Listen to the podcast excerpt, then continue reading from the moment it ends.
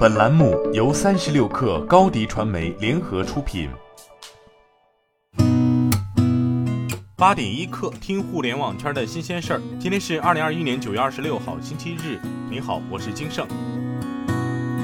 三十六氪获悉，近日，广电总局网络视听节目管理负责同志表示。支持符合条件的互联网视听节目服务机构依法依规制作、引进、播出内容健康向上、弘扬真善美的优秀动画片，坚决抵制含有暴力、血腥、低俗、色情等不良情节和画面的动画片上网播出。儿童和青少年是动画片的主要受众群体，各互联网视听节目服务机构应办好儿童频道、青少专区，进一步规范节目内容，优化节目编排，为青少年健康成长营造良好的网络视听空间。据报道，二零二一中国企业五百强榜单出炉。榜单显示，二零二一中国五百强企业营业收入和净利润总额实现增长，资产扩张有所加快，千亿俱乐部企业增至二百二十二家，产业结构优化升级。在研发投入排名中，华为以一千四百一十八点九三亿元的研发投入排名第一，阿里巴巴研发投入五百七十二点三六亿元排名第二，腾讯投入三百八十九点七二亿元位列第三。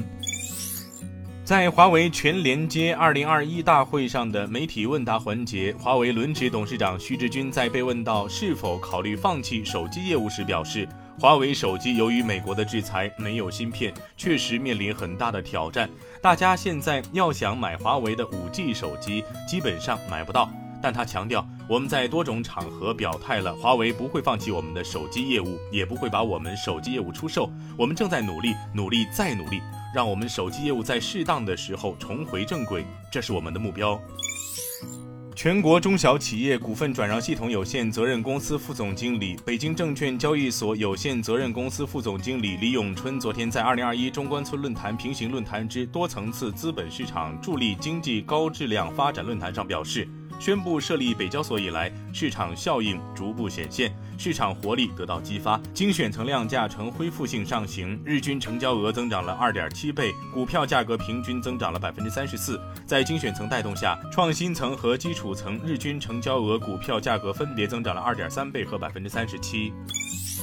据证券时报报道，近日有不法分子以科兴控股旗下子公司北京科兴中维生物技术有限公司的名义，通过微信群等个人渠道散布投资科兴中维股权可获取融资分红收益等内容的诈骗信息。科兴中维已就此向属地公安部门报案。科兴控股郑重声明：科兴控股及其旗下的任何一家子公司从未发布过投资科兴中维股权可获取融资分红收益等内容的信息。科兴控股及其旗下子公司从未也绝不会通过微信群这样的非官方渠道发布任何有关科兴控股及其旗下子公司的任何信息。工信部党组书记、部长肖亚庆昨天出席2021世界智能网联汽车大会并致辞。肖亚庆表示，我们要把发展智能网联汽车作为重要战略方向。坚持单车智能和网联赋能并行发展路径，推动智能网联汽车产业实现高质量发展。肖亚庆强调，中国智能网联汽车发展正从测试验证转向多场景示范应用新阶段，要加快规模化示范应用，以城市区域为载体，深化车路网云协同发展，扩大北斗导航、五 G 通信等技术和产品应用。据 CNBC 报道，近日马斯克在意大利参加一场直播活动时表示，有很多芯片制造厂正在建设中。我认为到明年我们会有很好的产能。此前，芯片企业英特尔和台积电已经宣布了在美国建设新工厂的计划，但预计几年内还不会上线。今天咱们就先聊到这儿，我是金盛八点一刻，咱们明天见。